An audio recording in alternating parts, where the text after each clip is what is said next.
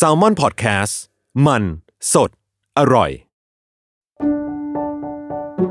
แฟกต์ที่ 493 มีใครหลายคนเคยบอกว่า รักแท้แพ้ระยะทาง แต่ถ้าดูตามหลักวิทยาศาสตร์และงานวิจัยแล้ว รักแท้ไม่ได้แพ้เรื่องระยะทางหรอก เพราะมีผลการศึกษา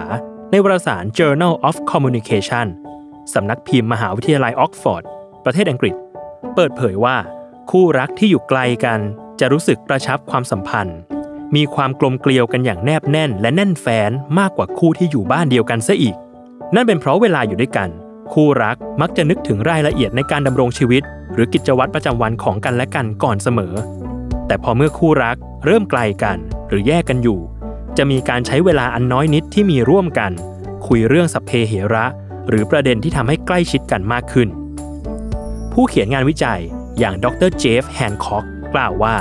คู่รักระยะไกลมักใช้เวลามากกว่าในการแสดงความคิดและอารมณ์ ผ่านอุปกรณ์สื่อสารฉบับพกพาต่างๆ เช่น โทรศัพท์มือถือ แท็บเล็ต หรือโน้ตบุ๊กแบบกระทัดรัด ซึ่งนั่นทำให้การติดต่อสื่อสารด้วยความสนิทสนมในระยะใกล้ชิด ไม่ยากลำบากจนเกินไป แม้จะอยู่ห่างกันคนละจังหวัดก็ตาม โดยเราสามารถเพิ่มความใกล้ชิดกันให้มากขึ้น ผ่านอุปกรณ์เหล่านั้น